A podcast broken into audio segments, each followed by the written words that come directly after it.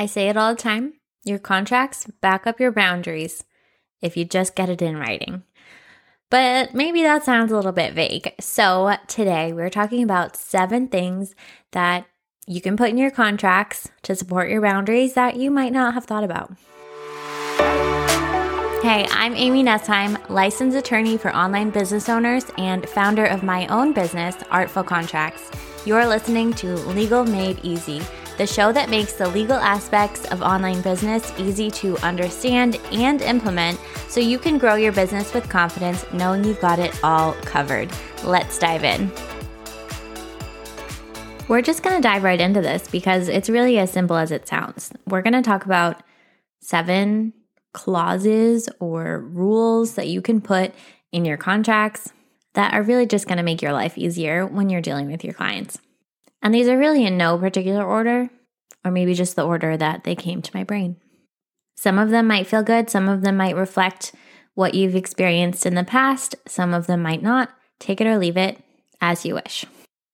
All right, number one. I know I just said these are no in particular order, but this one is my favorite, so it's going first. Get your payment up front. You're allowed to do this. You can decide on a fee, a flat a flat amount for your whole project and charge it up front. You can do that. I know there are lots of service providers who are like, "Duh, I already do that." But I know I also know that there are a lot of newbies who are really scared of saying the price and saying, "Yep, due upon receipt of invoice, due upon signing the contract, pay me and then I'll get to work. And yeah, there are going to be some clients who don't do who won't do that. They've been burned before and they're like, "No, I want to see the results before you get any payment." But I just wanted to hand you a permission slip, get payment up front. And this can also just be a portion of the contract. It doesn't have to be the whole thing. At a minimum, get a deposit. Really, there aren't going to be if there's a client who says, "No, I don't even want to give you a deposit." I don't think you would want to work with them anyway. So, at a minimum, get a deposit. If you still charge hourly, think about building out some retainers, think about building out some flat fee projects. But if that's your model, if you charge hourly, you can get a retainer and bill against it. This is well, that's what lawyers do, right? Get the money up front and then work the hours. And that way, if your client disappears, at least you have some payment for the work that you've put into it up to that point. And that can be really whatever you want. You can charge the whole thing up front, 50 50, three monthly installments, you know, whatever makes sense for you, but just get something upon signing the contract. Number two, late fees. You can build in late fees if your client doesn't pay on time. And this can be whatever you want. Generally, these things are unregulated. Some states have a max on the percentage amount of a late fee you can charge, but most places don't. It can be a flat fee, it can be a percentage, a daily amount, a weekly amount.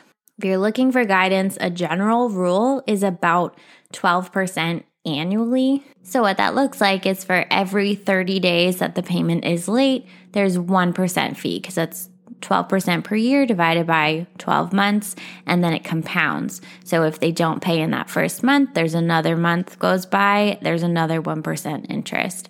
If you don't want to deal with the math of percentages, you can also just do a flat fee, like, you know, $50 for every week that it's late. Just make sure that you're not really going much beyond the 12% like overall interest rate. The idea is to make it hurt a little bit when the client misses the payment, right? And give you a little bit of compensation for having to chase them down and for losing losing out on that money. It's kind of like interest on a loan because if they missed a payment, that means they're holding on to money that legally belongs to you and you're charging interest on them holding on to it. Number 3 is language around clients who ghost. There's a couple options for this, but if you have a client who disappears, you're going to want to have it in your contract what you're allowed to do with their project and what happens. So, a good one is automatic cancellation. You can say that if they don't get back to you within X time frame after you request something, and maybe build in like three reminders or something, then your contract is automatically terminated. You have no further obligation to work with that client. Maybe you send them drafts, maybe you don't, and maybe all your payments come due. Or at a minimum, you send one final invoice for whatever you've worked on so far. If a client totally goes to you, you're allowed to cancel the contract. You just have to write it in there upfront. Now, another option that I've seen some people use is just taking them off the schedule and charging a restart fee. So if they don't get back to you, again, make sure you're clear on the number of days that not getting back to you is. So don't just say within a reasonable time frame. Put it like 14, 30 days, something like that. And then you have the right to take them off of your schedule, take other clients, and you don't guarantee that you'll have space when they come back. And if they do come back, they have to pay X amount to restart the project, a restart fee. This just saves your sanity and your schedule and your planning for other clients. Number four is refund policies. Have one. I don't really care what it is, but have one. Make it explicit and make it clear. This can be no refunds at all. If that's the case, fine, write it in there and you're good. It might be a partial refund. It might be date based. So you can get a refund within the first five days. Make it real quick, real quick, like just prevents um, the buyer's remorse type of thing. Or it can be, you know, if you request a refund before X date, before we're three months in of a six month project, you get a 50% refund or a partial refund of some kind. You can make it as complicated or as simple as you want. Just again, make it really explicit. Now, another thing I've actually, one of my students in Cover Your Assets asked me about is she wanted a no refunds policy, but she also wanted the option of like firing a client who's a bad fit and giving them a refund. Or, and she didn't mean fire the client. She was asking about if the client says, yeah, you're not, you're just not the person to work with me because she was a coach and you want that to be a good fit, right? So if the client says, you know what, I was really fully in on this, I really wanted to work with you, but we're just really not a good personality fit. She wanted the ability to give them a refund. And so you can build in discretionary refunds too. So basically, no refunds allowed except under your discretion. You just have to be careful not to use that in a discriminatory way. Um, but I don't think you would do that anyway. All right, number five is interest on payment plans. Yes, you can put interest in your payment plans. If you have a pay in full option, your payment plan option can cost more. And the reason for that is you're basically giving a loan, right? You're giving your client flexibility and that's going to cost money. You are also taking on the risk that the client is going to fail on those payments. And so you're charging for you taking on that risk.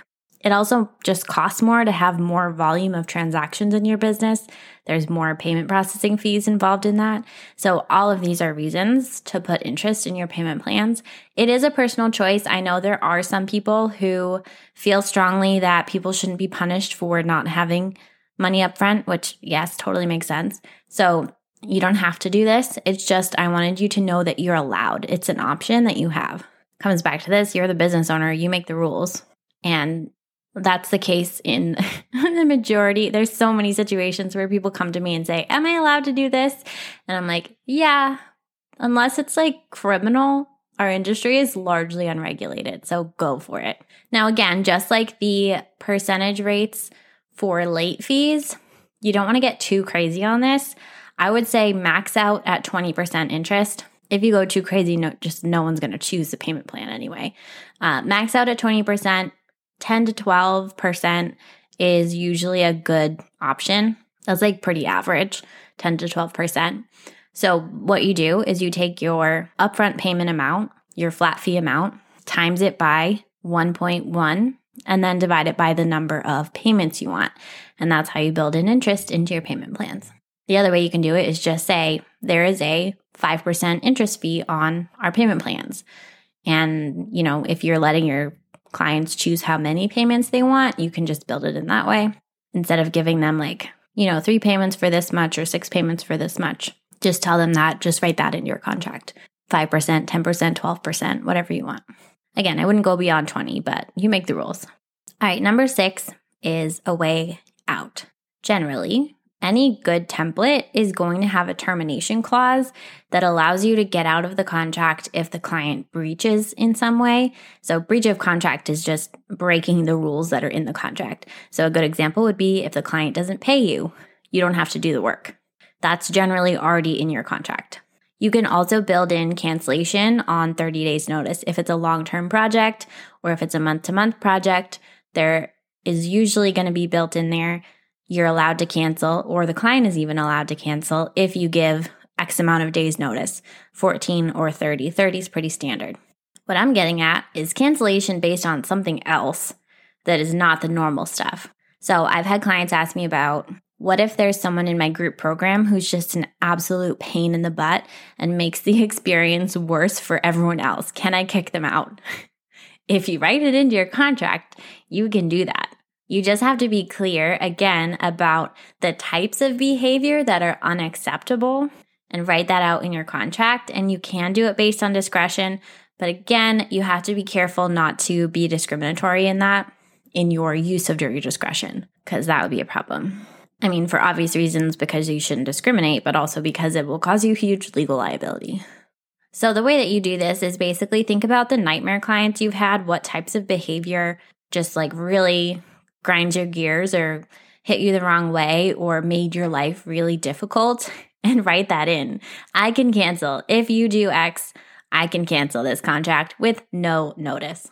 And if they sign it, then they've agreed to it. And anytime you're doing a termination clause, anytime you're talking about cancellation, you should also talk about money. So if you're canceling in the middle of a project, if you're ending in the middle of a project, what happens to the pending payments? What happens to the payments like for work that wasn't completed yet, what happens for the payments for work that was completed. And that really depends on your payment structure. But I just wanted to throw that out there. All right, number seven, we made it. Number seven, last one a testimonial release and or publication of some kind. So, if you're a service provider, can you use this project in your portfolio? If you're a coach, can you use communications from the client like in your Slack channel or something they DM'd you, can you use that as a testimonial? I guess that's really two. You get a bonus one. So, testimony release and a portfolio release, because those are kind of going to be two different things.